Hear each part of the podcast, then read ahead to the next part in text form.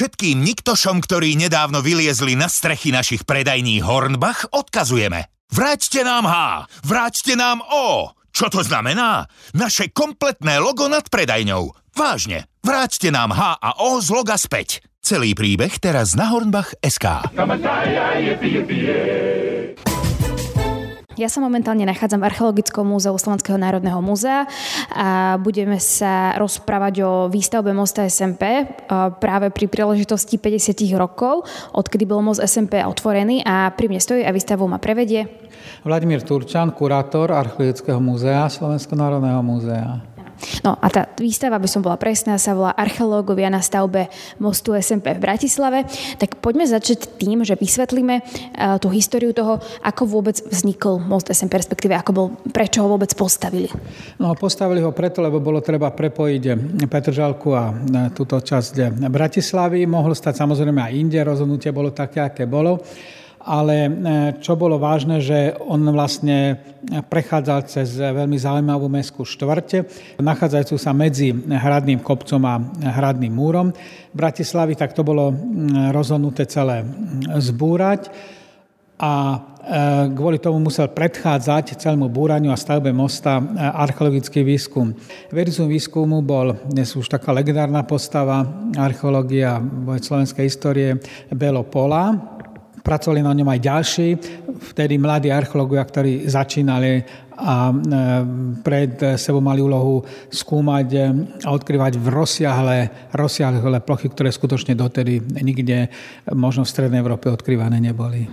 My sa k tomu dostaneme, lebo vlastne my stojíme teraz aj pred vitrínami, kde práve predpokladám sú nálezy z toho archeologického výskumu, ale možno by bolo dobré si trošku aj pripomenúť, že prečo ste vôbec začali ten výskum a myslím v zmysle, že začalo sa tam búrať práve kvôli tomu mostu a tam sa búrala vidrica. Skúsme si to pripomenúť, čo všetko sa tam napríklad teraz búralo. No, zbúrala sa vlastne celá ulica, ktorá bola osou zastavby, zbúrali sa domy, e, zbúrali sa tam dielne, ktoré boli dvory. Bola to skutočne podľa fotografie a dokumentácie, ktorá sa zachovala. To bola nádherná, unikátna štvrť, aká možno v celej Strednej Európe sa nenachádza. No ale padla za obeď výstavbe mostu.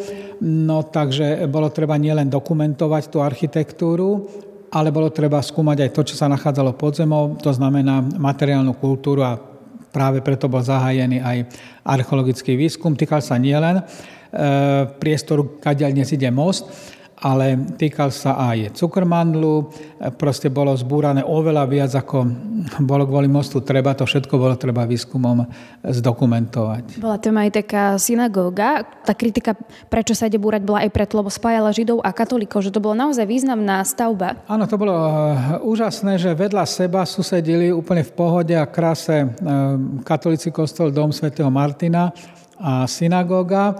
Tu aj vlastne by bolo možné e, zachovať, ale e, to politické rozhodnutie bolo také, že popri iných budovách treba zbúrať aj synagógu a takto to unikátna, veľmi architektonicky zaujímavá skladba bola nakoniec tiež zbúraná a na výstave sú dokumentované aj pohľadnice z prelomu 19. 20. storočia aj zo synagógou, kde vidie, že bola to veľmi zaujímavá, zaujímavá architektonicky atraktívna budova. Čiže my teraz stojíme pri vitrinke, kde sú práve pohľadnice toho, ako vyzeralo, vyzeralo to podhradie. No, vy to asi budete vedieť možno aj lepšie opísať, ako aj vyzeral, aby si ju ľudia mohli predstaviť.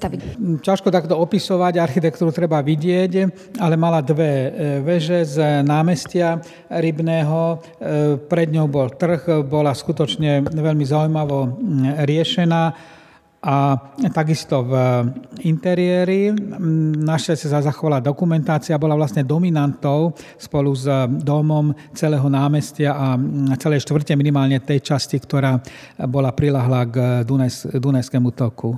Kto žil v tej časti, keď si teda komunisti povedali, ideme to zbúrať a je nám to v podstate jedno? No, e, to, to bolo tak, že vlastne tam žili až do druhej svetovej vojny e, prežburáci. To znamená ľudia, ktorí hovorili slovensky, nemecky, maďarsky, žili tu Židia a moc neriešili, že aké, aké sú vlastne národnosti vedeli v jednej vete zmeniť jazyk a v pohode si rozumeli, ale po druhej vojne došlo k vysťahovaniu hlavne nemeckého a maďarského obyvateľstva a štát sa už prestal starať o túto štvrt, čiže ona, by som povedal, z z nezáujmu vtedajší, vtedajších politických miest chradla, nastavili sa tam sociálne nižšie vrstvy a štát vlastne pomaly takým, by som povedal, tolerovaním alebo plánovitým tolerovaním toho, že nestral sa o túto štvrtak, tá štvrť sa pomaly skutočne rozpadala, miesto toho, aby jej vrátili jej pôvodnú krásu, čaru a procedu atmosféru,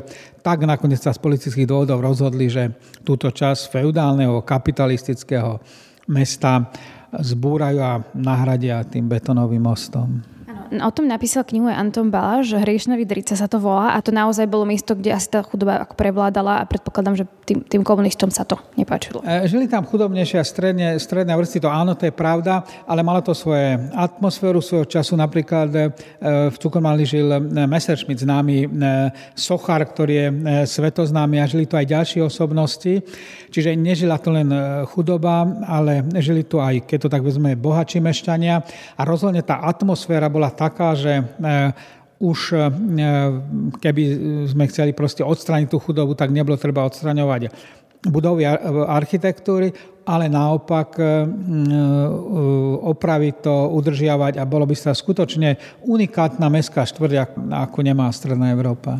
Dá sa povedať, že komunistom to bolo ľahšie to proste zbúrať a ten problém odsunúť preč, namiesto toho, aby ho riešili? Oni, oni si dali v podstate takú úlohu, že zbaviť Bratislavu tej atmosféry feudalizmu a kapitalizmu a týchto drobných živnostníkov, lebo proti ním všetkým bojovali a zmeniť Bratislavu na robotnícke mesto. Začala sa budovať Petržalka, panelákové mesto, kde teda plánovali ako to osídlovať tak, aby to zmenilo triednu štruktúru obyvateľstva Bratislavy. Viete, že kde zmizli tí ľudia, ktorí žili tuto napríklad v tej Vidrici a Podhradí? Vysťahovali ich po, po Bratislave.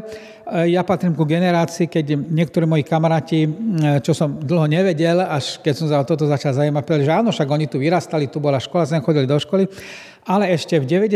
rokoch a počiatkom tohto storočia sem prichádzali starší ľudia, aj napríklad z Rakúska, ktorí hovorili, však oni tu žili, presne vedeli, kto kde býval, aké boli byty, kde boli, ja neviem, liekáreň, kde bolo predajňa klobúkov, proste tak chodili a to, bol, to boli ľudia, ktorí tu sa narodili a vyrastali a po druhej vojne buď boli odsťahovaní do iných miest Bratislavy, čas teda do panelákov, a čas bola či už dobrovoľne alebo nutené vysťahovaná za hranice a teda veľká časť z nich eh, žila v Rakúsku a ich eh, potomkovia dodnes žijú, ale samozrejme už nemajú ten vzťah tejto štvrti. Nebyť toho rozhodnutia komunistov, tá Bratislava dnes, to historické centrum mohlo byť oveľa väčšie a keby sa toto nestalo, tak asi sa má aj tá Bratislava viac čím píšiť.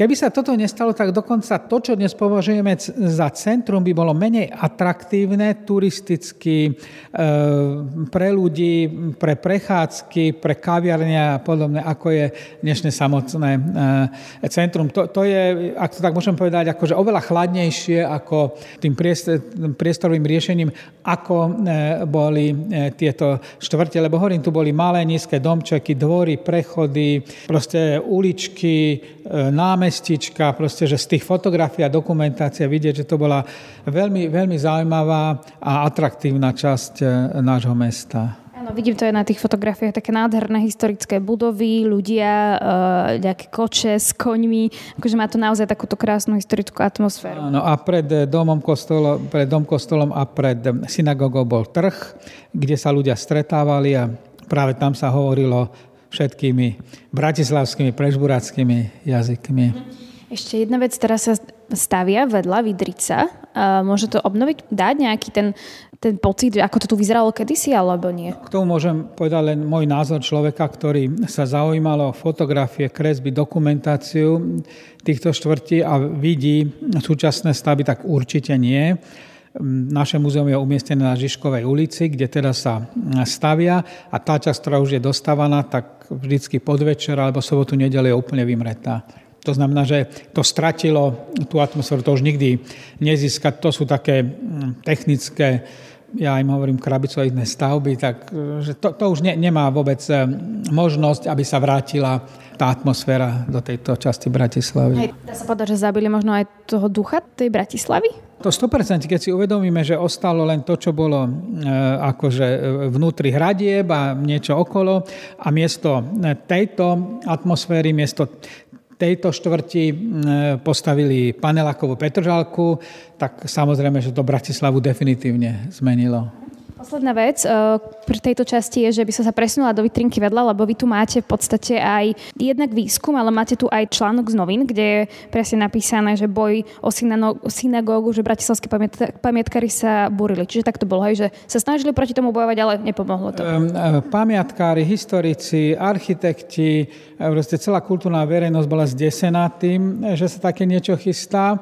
Dalo sa to vtedy aj publiku, lebo to bolo na konci 60. rokov, keď predsa len bola trošku uvoľnenejšia atmosféra, ale nepomohlo to, pretože to bolo jasné politické rozhodnutie a malo to ako svoj politický cieľ, takže tieto šurte e, museli padnúť. My sa teraz nachádzame, alebo teraz stále sme pri tej vitrine, kde bol aj ten článok, v ktorom sa píše o tom, že bojovali o tú synagógu pamiatkári, ale hneď vedľa máte e, archeologicko-architektonický výskum, čiže to je asi teda prepojené s tým, čo tu máte vystavené. To, tu sú výsledky toho archeologického, teda v tomto prípade to boli zároveň architektonického výskumu e, na Bratislave e, trasa Most pod vedením Belu Pola, ktorú sme spomínali. Dá sa povedať, čo je výsledok toho výskumu? No, výsledok je to, čo sme čo, na... čo vidíme na výstave, hej, že e, našli sa e, archeologické nálezy rôzneho charakteru, e, proste od 11. storočia vlastne až po, dá sa povedať, 19. A časť z nich sa dala reštaurovať, niektoré ostali len vo fragmentoch a všetko je to uložené v depozitári Archeologického múzea v Bratislave.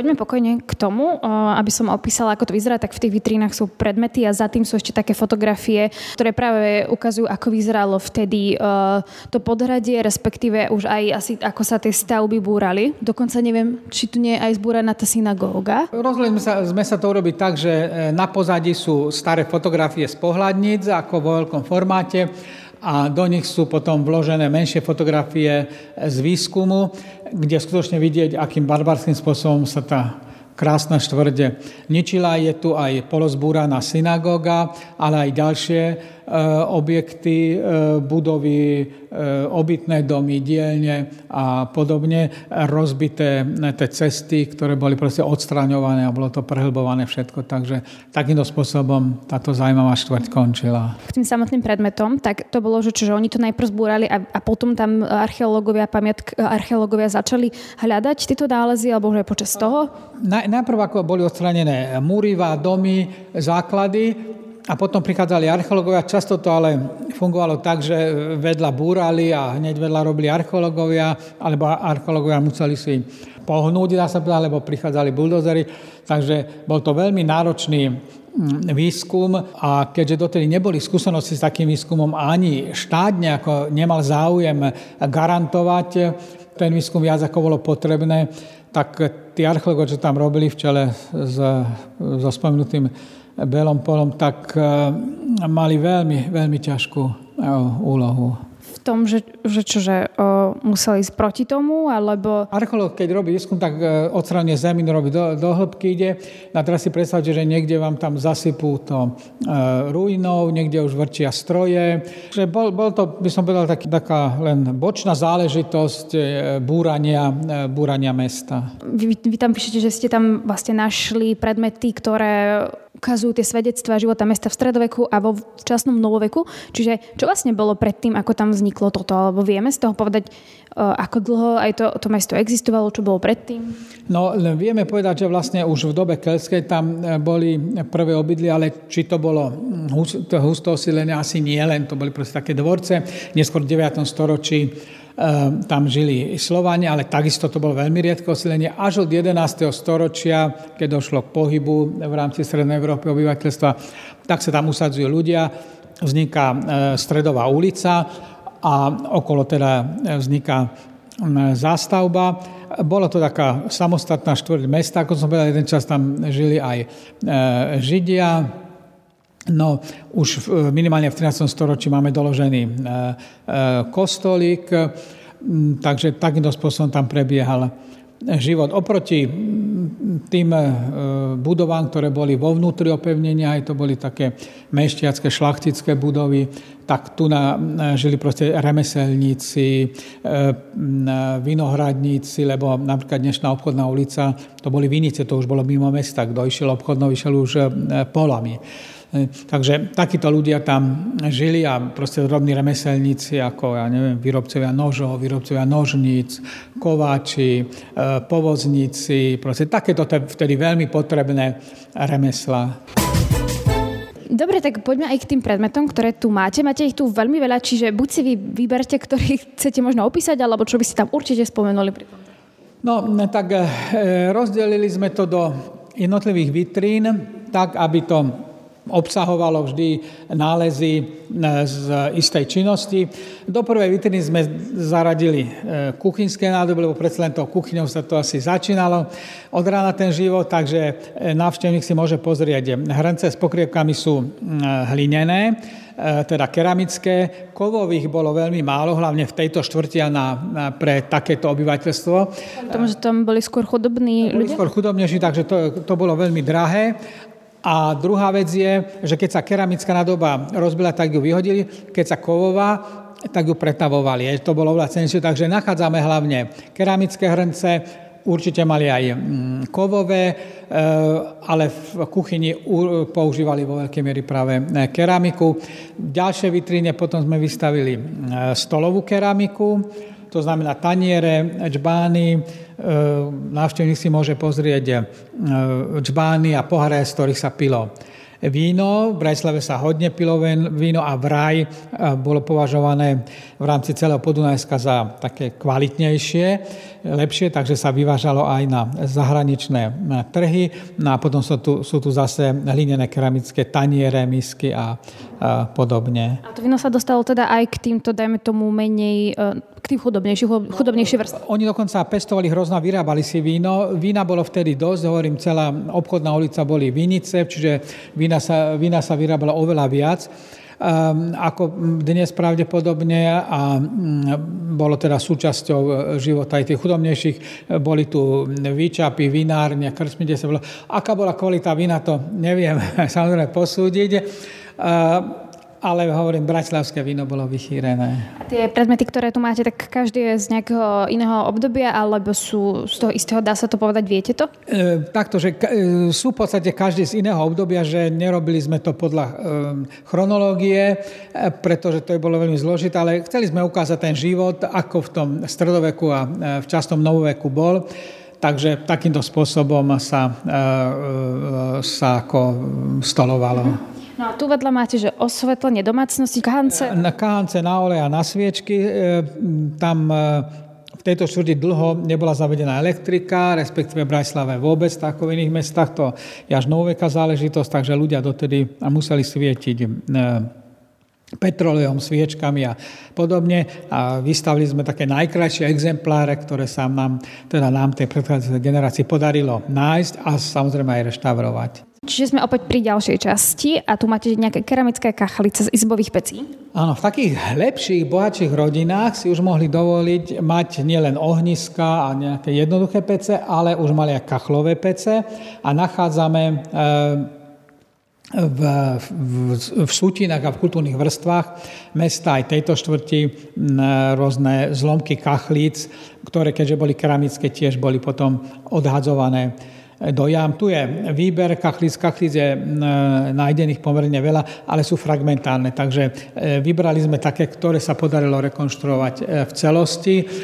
Sú tam e, zaujímavé motívy, ktoré mali nejaké pozadie, vidíme to napríklad leva alebo nejaké bajné zviera, bohužiaľ len zachovaná len čas, takže nevieme doplniť, je tam pravdepodobne erb, alebo niečo, čo má pripomínať erb, slnko, slnečný motív, e, ktorý súvisel asi s kresťanstvom a nachádzali by sme vo fragmentoch aj ďalšie drobné nálezy. Na tých fotografiách teraz uh, v týchto ďalších vitrinkách máte skôr ako keby buď, teda neviem, že či sú to aj tí archeológovia, ktorí na tom pracovali, alebo aj nejakí robotníci, ktorí vlastne búrali tú časť. E, na tých fotografiách sú archeológovia, čiže tí robotníci, ktorí vyzerajú ako by búrali, tak áno, búrajú, ale vlastne oni vykopávajú sondy a práve na týchto fotografiách aj vidieť, ako ťažko sa pracovalo, že už boli polozbúrané domy, stroje tam stáli, každú chvíľu robotníci niečo tam robili, takže ten archeologický výskum bol veľmi, veľmi obťažný na